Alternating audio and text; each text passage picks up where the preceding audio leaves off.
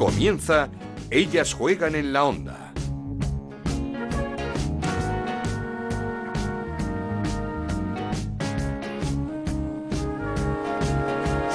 Hola, ¿qué tal? Bienvenidos a Ellas Juegan, este podcast que hacemos en Onda Cero y en el que hablamos de fútbol femenino. Nos podéis encontrar en ondacero.es y en nuestra cuenta de Twitter en arroba Ellas Juegan OCR.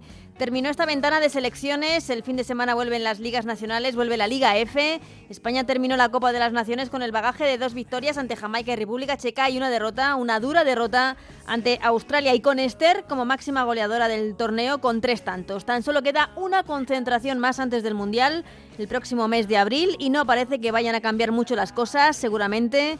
Algunas de nuestras mejores jugadoras no estarán en la Copa del Mundo de este verano. Pero ojo que no solo hay ese tipo de revoluciones en España, también en la selección francesa, donde la capitana Wendy Renard se ha plantado. No irá al Mundial si no hay cambios en su federación, en la selección. Se pide también el puesto de la seleccionadora, de la seleccionadora francesa. Y a Renard le han seguido varias jugadoras francesas. Así que, como veis, no solo pasan estas cosas en España, hay revolución de jugadoras en todos los países. De esto vamos a hablar ahora en nuestra tertulia con Lalo Albarrán y Alejandro Pecci, pero antes, por supuesto, felicitar a Alexia Putellas, a una histórica Alexia Putellas, segundo de BES consecutivo para la jugadora del Barça. Segundo de BES, segundo balón de oro en una temporada en la que ha estado casi la mitad de la temporada lesionada. Eso hace indicar la grandeza de esta jugadora que ahora mismo es la número uno del fútbol femenino mundial. Felicidades Alexia, que además junto con Mapi León está en el 11 del año. En un 11 del año, por cierto, en el que nos faltan jugadoras como Aitana Bomatí y Patricia Guijarro. De eso también hablaremos ahora en la tertulia. Comenzamos. Esto es Ellas juegan en la onda, el podcast de Onda Cero, en el que te contamos todo lo que pasa en el fútbol femenino.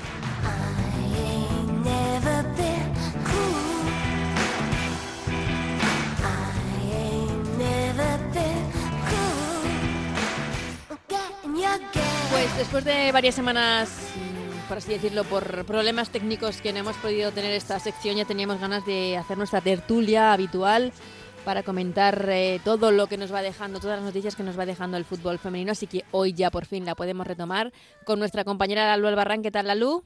Buenas, ¿qué tal? Pues aquí con deseando hablar con vosotros también, con Alejandro Pechi. ¿Qué tal? ¿Cómo estás? ¿Qué tal? ¿Cómo estáis? ¿Todo bien? ¿Todo bien? Con mucha ganas de hablar con vosotras. Sí, porque llevamos dos semanas sin liga, un poco huérfanos de, de fútbol femenino, porque además como la selección jugó a esos horarios un poco extraños en los que pues hombre, fácil, fácil no, no, no nos lo ha puesto. Eh, pues tenemos ya mono de fútbol de que empiece la jornada, la próxima jornada, este fin de semana ya en la Liga F, pero también con, con muchas cositas que nos va dejando el fútbol, el fútbol femenino, porque pues eh, otra gala de los premios de BES, otra vez eh, allí Alexia Putellas. ¿Y cómo explicar para la gente que se pregunta, cómo puede ser que una futbolista eh, que juega media temporada, como ha sido Alexia Putellas después de esa lesión, siga ahí eh, entre las favoritas, entre las premiadas en una gala como, como esta? ¿Cómo lo explicamos? A ver, yo, yo voy a ser muy, muy, muy simple en este sentido. Es que Alexia, incluso jugando media temporada, tiene mejores números que la otra dos nominadas, y, y Alex Morgan. O sea, parti partiendo de esa base, sí, o sea, partiendo de esa base, eh, Alexia, su temporada, aunque haya sido media, tiene mejores números que la otra dos. Es verdad que una de ellas ha sido campeona de Europa con su selección, y además siendo eh, la mejor jugadora del torneo, como Smith, pero, pero oye. Sí, pero que al fue final... un poco. No, no sé cómo decirlo, un poco tramposo ese, porque es cierto que hizo una primera fase muy buena, pero Smith se fue cayendo en los partidos Sí. importantes de Inglaterra. Sí, sí, ahí tenés razón, pero oye, que al final nosotros no elegimos quién es la MVP del torneo. Para mí fue Walsh, ¿eh? que era Walsh. Para mí fue la MVP del, del torneo, que fue de menos a más. Pero ya te digo que e incluso jugando media temporada, Alessia tiene mejor, me- mejores números que, que Beth Smith y, y Morgan. A ver, no es comparable con Alex Morgan. O sea, no es comparable porque el fútbol Sí, en Estados es- Unidos es- es, muy es otro- diferente. Otro, timing, además. No podemos compararlo y sí que yo, eh, de- mm, para mí Alex Morgan sí que tiene, poniendo a Alexia por supuesto arriba, porque los números que tiene de asistencia y en partidos son increíbles, tampoco podemos menospreciar a Alex Morgan, que después, además de haber sido mamá, ha vuelto mejor de lo que era antes. ha hecho una temporada espectacular, lo que pasa que su equipo no llegó, no llegó al tramo final de, de, de la liga de allí, pero sí que fue campeona de América con la selección, que además hizo muy buen, muy buen papel. O sea que bueno, Alex Morgan eh, yo creo que mm, tiene su mira puesta en, el Mundial de este año y llega mejor que nunca, ¿eh? Lo que pasa que, bueno, eh, de cada año pasado, pues igual, eh, para mí Alexia está en un 60 y las otras dos quizá en 30-10. Mm, pero eso significa que también estamos un poco, mm, eh, ¿cómo así decirlo?, faltos de, de de grandes estrellas, bueno, también Bedmet, eh, que, se lesionó en noviembre, lesión grave en la rodilla. No sé si estamos un poquito faltos de grandes estrellas en el fútbol femenino en estos momentos. O de grandes números, o, de, grandes, no, sé, de, de, regularidad. Yo, yo, lo que veo, Ana, que, que, el problema es que las grandes futbolistas eh, lastimosamente se han lesionado, durante este año. Alessia se ha lesionado, Midema se ha lesionado, Catoto se ha lesionado, Belmi se ha lesionado. Es que nuestra Marta Vieira también se lesionó y ha, y ha vuelto hace poco. Es que la grande estrella del fútbol femenino lastimosamente se ha lesionado y, y entiendo lo que dices que ahora parece que nos falta, digamos, un faro, una guía dentro de, Sí, porque eh, la verdad es que, lo que, nos está, lo que nos está faltando es que vuelva Alexia. Eso, eso es lo que nos falta. ya queda poco, ¿eh? Ya estamos todos ahí empujando un poquito. Sí, decía Sale. Bueno, pero que se recupere bien, ¿eh? Que falta, todavía le falta, todavía le falta un poquillo más, un poquillo más todavía le falta. Lo importante es que vuelva bien y que no recaiga. Mm. Y, también importante mm, que Aitana Bonmatí poco a poco esté asomando también entre las eh, nominadas en, estos premios porque porque ya lo hizo en el Balón de Oro, está en estos debes, eh, una jugadora que, que tiene que ir para arriba y yo creo que además muchos la ponemos ahí en un igual a igual casi casi con Alexia que sí que podría estar en esos tres finalistas, ¿eh? Para mí sí. sí Para mí sí que podría estar por delante de Wendy Renard, seguro. Seguro. A mí lo que me parece lo que me parece un insulto al fútbol es que no esté Patrick Guijarro nominada al menos a 11.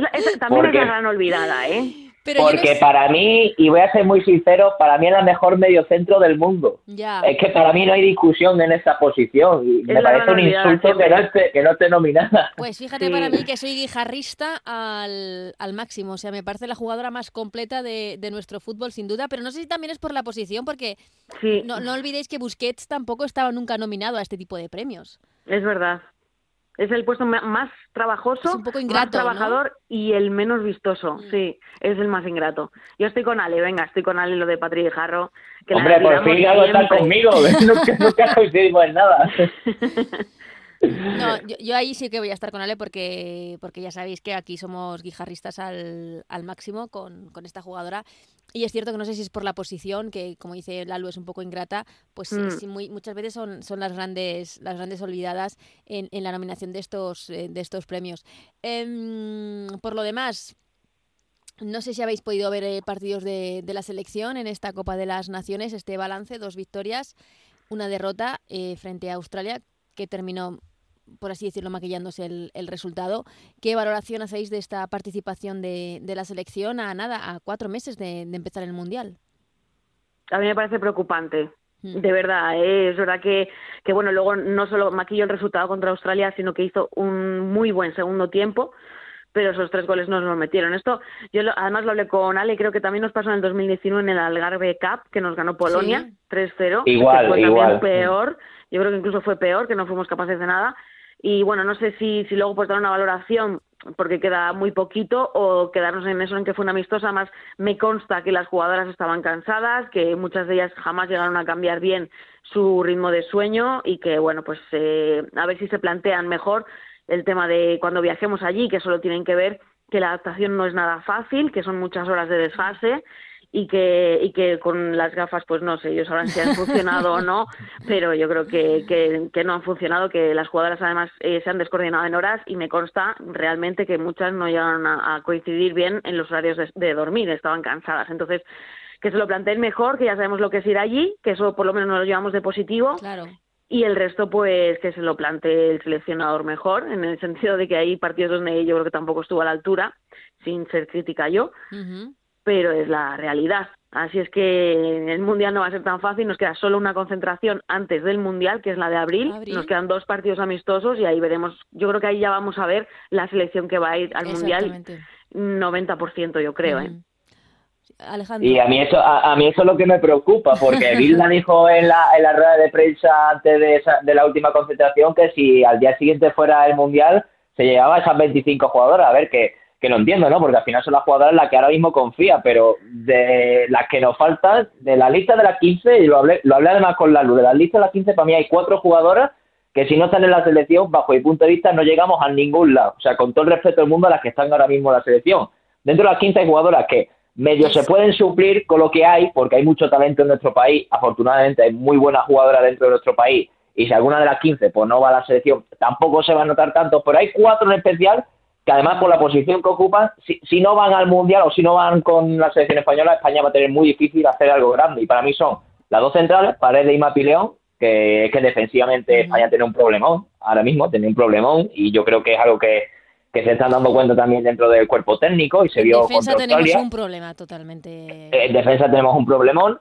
Es verdad que arriba tenemos dinamita, pero también fallamos también en área contraria, que tenemos que terminar de concretar ocasiones. Pero bueno, en ataque no me preocupa tanto, me preocupa más en defensa. Por eso para mí eh, Paredes y, y, Mapi son fundamentales. Y luego Aitana y Patrick, en el centro del campo. Para mí esas cuatro. El resto de jugadoras de las 15 Mira que también, no meto a Mariona tampoco, pero yo creo que dentro de lo que hay, medio se puede suplir. Pero esas cuatro especialmente, creo que sin esas cuatro vamos a tener muy complicado llegar a hacer algo grande. Yo creo que yo también de ahí me metí a Ona y a, y a, Mariona.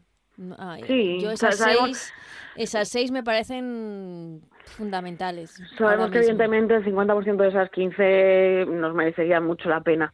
Tiene razonales que no son más, más sustituibles que otras, pero otras no hemos encontrado el talento en otras de, nuestra liga y pues bueno, yo creo que nos va a pasar factura. Sí que creo que tal y después de las declaraciones que hizo Rubiales en prensa, pues veo muy difícil que esté en ninguna de las 15. Es que ya por eso digo que, que no sé si es un tema del seleccionador, es un tema de la federación.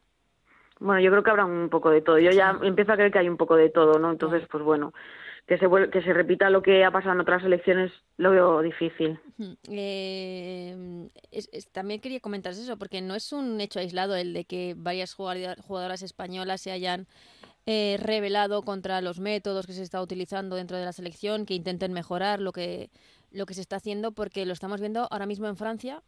Eh, Wendy Renard, la mejor jugadora francesa de los últimos tiempos, la central, la capitana, la ganadora absolutamente de todo con, con el Lyon, pues también eh, se ha plantado y ha dicho hasta aquí, eh, o hay cambios o yo no voy al Mundial y, y, a ella se han unido otras jugadoras de la selección francesa. O sea, esto no solo pasa en, España. Bueno, y se ha visto también en, Chile igual. sí, y, en Francia además también se especula que Diacre puede presentar su dimisión, lo cual a mí me parece eh, muy honrado por su parte si al final se confirma, porque aquí en España no hemos, no hemos visto eso y al final en España las jugadoras de peso también son las que han eh, dicho no a la selección como ha pasado en Francia. Además, con Wendy Renard, eh, recuerdo que también hubo un problema de selección que incluso Diacre le quitó la capitanía durante un tiempo. O sea que los rifirrafes con la seleccionadora vienen de hace tiempo, no de ahora. Sí, es que lo, que pasa en Francia es como muy público desde hace mucho tiempo y aquí en España se ha mantenido en privado hasta que pasó lo que tuvo que pasar.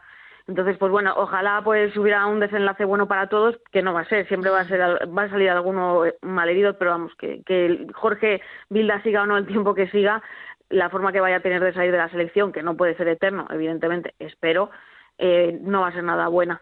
Ya, ya es como que no hay un punto de retorno y, y lo único que nos queda es ver cuándo volverán las 15 y si ojalá las veamos algún día y esto también es un problema para el mismo mundial, ¿no? Si jugadoras como Wendy Renard dicen que no van, o mm. jugadoras como Aitana dicen que no van. Para el mundial también es un problema que las estrellas no quieran ir a la Copa del Mundo. Que no, quieran, que no quieran ir porque, porque, piden mejoras en sus federaciones y en su selección. O sea, mm. es que es, es, complicado. Em, lo, lo, lo, que os iba a preguntar también es que, por ejemplo, selecciones como la española o la francesa, donde estamos viendo lo que está pasando, son selecciones que quizá no han dado el nivel que se esperaba de ellas en grandes campeonatos, partiendo de esa base, ¿no? No, la verdad, la verdad que ahí estoy contigo. Francia, fíjate en Lyon, la base del Lyon son jugadoras francesas. Es que, Francia, que, que tiene, tiene el Lyon y el PSG, auténticos dominadores de la Champions, y al final a nivel de selección se ha quedado ahí. Por eso creo que España tiene que tomar cartas en el asunto ya si no se va a convertir en una Francia, es decir, aspirante a todo y luego no gana nada, eh, como Inglaterra la masculina, ah, siempre ha sido así, pero por eso creo que España tiene que empezar a reaccionar y Francia está reaccionando tarde a esto. eh, es, una pena que, no, sé, también pasó, por ejemplo, con Ada Hegerberg, que se, que se plantó por distintos motivos, pero para como para ser escuchada tuvo que renunciar a la selección durante, durante bastante tiempo. Cinco años creo que fue. Por eso digo que, que, mm, al final es como que mm, para que hagan caso a una jugadora hay que tomar medidas muy drásticas. Sí, parece que el fútbol femenino a veces está un poco de, de apósito, ¿no? De que no moleste mucho, si llegamos bien, bien, eh, no tenemos, o sea, somos muy conformistas, y es uno de los grandes problemas pero que tenemos en todo el mundo porque si sí, no habla que no, es, que no es una cosa de, de, España que lo estamos viendo en Chile en Francia en, en Noruega en su día o sea que es que en Colombia también en, Argentina Argentina también. Vanini estuvo también tiempo sin ir a la selección por ese motivo. cambiaron al seleccionador. Mm. Quiero decir que, pero, pero que al final hay como que tomar, mm, que mucha gente lo puede decir, eh, es que son muy caprichosas, pero ¿en serio alguien piensa que una jugadora mm, está cinco años sin ir a la selección por un capricho?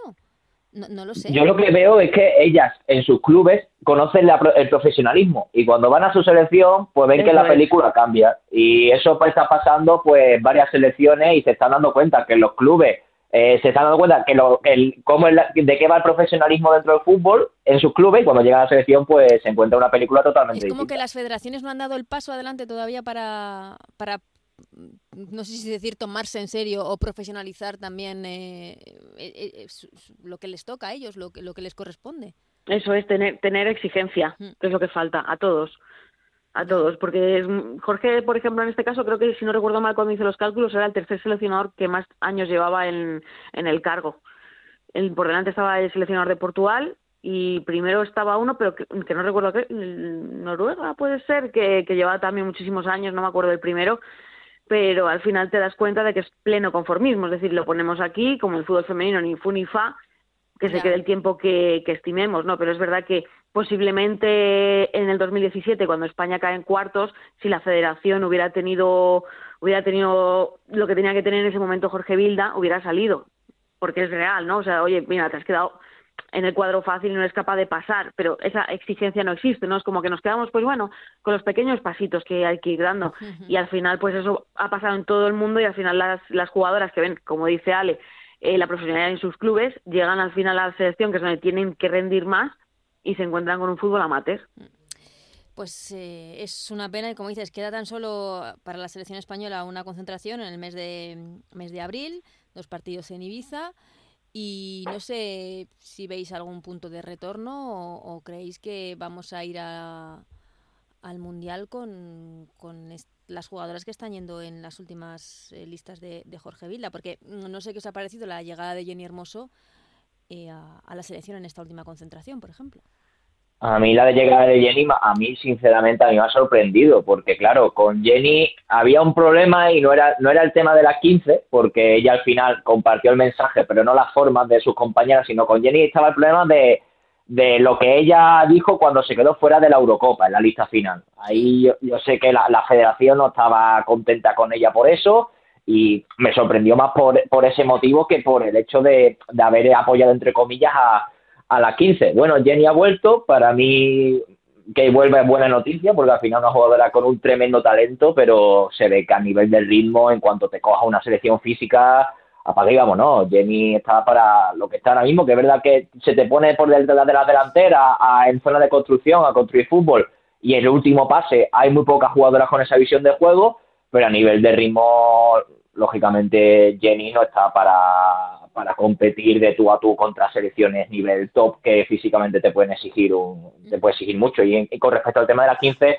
yo lo veo todo muy enquistado y soy muy poco optimista de cara al mundial. yo tampoco. Es, es, es, la pena. Mm. Eh, informó la, la SER, por cierto, no sé por vía de dónde aparecería esta noticia, de que igual se utilizaba Jenny Hermoso como un poco de enlace para por así decirlo, hacer las paces con las 15 e intentar, eh, pues no sé, apaciguar un poco la situación. Eh, o sea, es que me, mm, quiero decir que todo es muy complicado porque tú al final estás yendo y estás apoyando a unas jugadoras, estás llamando y estás apoyando a unas jugadoras con las que quieres hacer un equipo. Entonces, ahora eh, volver a, a, las 15, ¿cómo, les miras a la cara luego a esas jugadoras a las que se está llamando todo este, todo este tiempo? Es eh, es que es, que es muy difícil. Es insostenible. O sea, o se marcha él o no vuelven ellas. Es que yo creo que es así, aunque bueno, luego se intenta camuflar de que lo que piden ellas no es exactamente la salida de Jorge, que es en lo que ellas han apoyado, pero evidentemente desde fuera sabemos todos que lo que piden es la salida de Jorge. Entonces, eh, bueno, se puede camuflar un poco por ahí. Yo creo que lo de Jenny, Jenny bastante tiene con haber vuelto. No entiendo qué puente va a hacer. O sea, bastante tiene con pelear por lo suyo como para pelear por lo de las demás. Pero bueno, yo creo que eso fue una filtración voluntaria. de alguien de dentro para, para que bueno para que se relajaran un poco a ver cómo tendrían las cosas pero es mi opinión ¿eh? o sea mi opinión conociendo un poco lo de dentro pero bueno yo creo que Jenny bastante tiene con haber vuelto y a ver si, si va al mundial y ella estará en su lucha yo es lo que lo que creo y que a ver, y que también puede ser el último mundial al que puede ir Jenny. Jenny va a hacer todo lo posible por estar en esa Copa del Mundo. No, no, claro. Sí, sí, sí. Hmm. Eh, una última pregunta que sé que además, Alejandro, te tienes que marchar. Eh, Linda Caicedo, al Real Madrid. Eh, hmm. Fichajazo, ¿no? A mí me gustó mucho con la sub-17, me gustó con la sub-20 y con la absoluta pues me parece que le falta todavía, un poquito de desarrollo. Eh, hay que ver cómo mm, físicamente la desarrollan en el Real. Yo creo que es un buen fichaje pensando en que la van a educar ellos, eh, que puede ser una figura estandarte en dos o tres años, no inmediato. Y lo que hay que tener es un poco de paciencia. Yo creo que hay que tener paciencia. Yo creo que va a llegar lejos porque físicamente eh, Cuerpo Soledad es muy anárquica eh, técnicamente y tácticamente. Eh, eso como esté, igual quizá. Y, y, bueno, si el Madrid consigue, si Toril consigue encajarla en las piezas, yo creo que puede ser un fichaje muy bueno, pero eh, a medio plazo. Yo lo de Linda, lo, lo que pido con ella es paciencia. Al final es una chica joven que llega a la Liga Española, llega a un club como el Real Madrid, que es verdad que en fútbol femenino no tiene una trayectoria muy larga, pero tiene un escudo que pesa mucho y eso hay veces que a los jugadores y a las jugadoras se le hace bola, ¿no? El escudo del del Real Madrid, eh, va a haber mucha presión sobre ella porque como es el fútbol y la vida, porque hoy en día en el fútbol y la vida no existe la paciencia, o sea, todo se pide ya. Y en ese sentido, a ver cómo, cómo maneja la presión también en ese, en ese sentido, puede ser interesante verlo, pero sobre todo vio paciencia, una jugadora con mucho talento, eh, en su categoría sub-17 arrasó, en sub-20 también hizo muy buenos partidos, en su campeonato, el campeonato colombiano con Deportivo Cali, ha sido la mejor jugadora, Ahora hay que ver cómo se adapta al fútbol europeo, cómo se adapta a la Liga Española, cómo se adapta al Real Madrid. Y sobre todo también creo que es un fichaje muy también de, marketing en el sentido de que toda, toda Colombia, toda Colombia va a estar ahora pendiente de la Liga F, del Real Madrid, porque claro, Colombia es un país eh, muy madridista, ¿no? Cuando vino aquí, cuando vino James al Madrid también Colombia entera se volcó con, con, con el Madrid con James, eh, ahora con Linda igual, o sea, yo creo que también en ese sentido eh, la Liga F y el Real Madrid ficha marketing con el tema de, de Linda y eso también puede ser beneficioso para, para el producto y la marca de, de, nuestro fútbol. Pues sí, la verdad es que sí, y como decimos, paciencia eh, para una jugadora que tiene 18 años, que acaba de llegar, por así decirlo, al, al fútbol, por así, no sé cómo decirlo, más profesional. Y ojalá tenga, pues tengamos la paciencia y ella tenga los minutos y las posibilidades de demostrar lo que, lo que vale y el talento que tiene. Lalu, eh, Ale, muchísimas gracias eh, por esta charla y nada, deseando que empiece la Liga F ya para empezar a ver partidos que tenemos muchas ganas. Hombre, nos oímos en siete días. Se ha hecho muy larga esta espera. Joder, que sí se ha hecho larga. Ya se me había olvidado dónde estaba el Sevilla, el Betis, el Sporting. Lo tenía el Betis, soy el Betis, soy el Betis. A ver el Betis, tener un Gerardo, a ver. A ver, a ver el Betis. Además, este domingo tiene partido crucial contra Levante Las Planas y solo le vale ganar al, al Betis, porque luego recibe la Real Sociedad y luego tiene el derby, o sea que tiene un calendario complicado el Betis, está ahí abajo, así que el de Levante la Plana tiene que ganarlo por lo civil y lo criminal, el equipo ahora de, de, Gerardo. Pues nada, estaremos muy pendientes este fin de semana. Un abrazo a los dos. Un, un abrazo.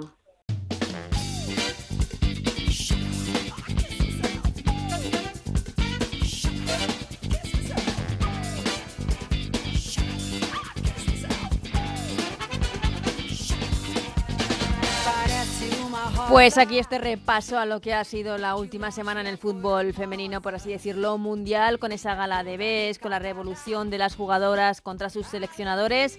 En fin, todo lo que nos ha dejado de sí estos últimos días. Volveremos la semana que viene con ya Liga Femenina, con ya la Liga F en marcha. Volvemos este fin de semana y os repaso, os cuento el calendario de los partidos. El sábado a las 12 del mediodía, partidazo Real Sociedad Atlético de Madrid y Sporting de Huelva, Atlético Club de Bilbao.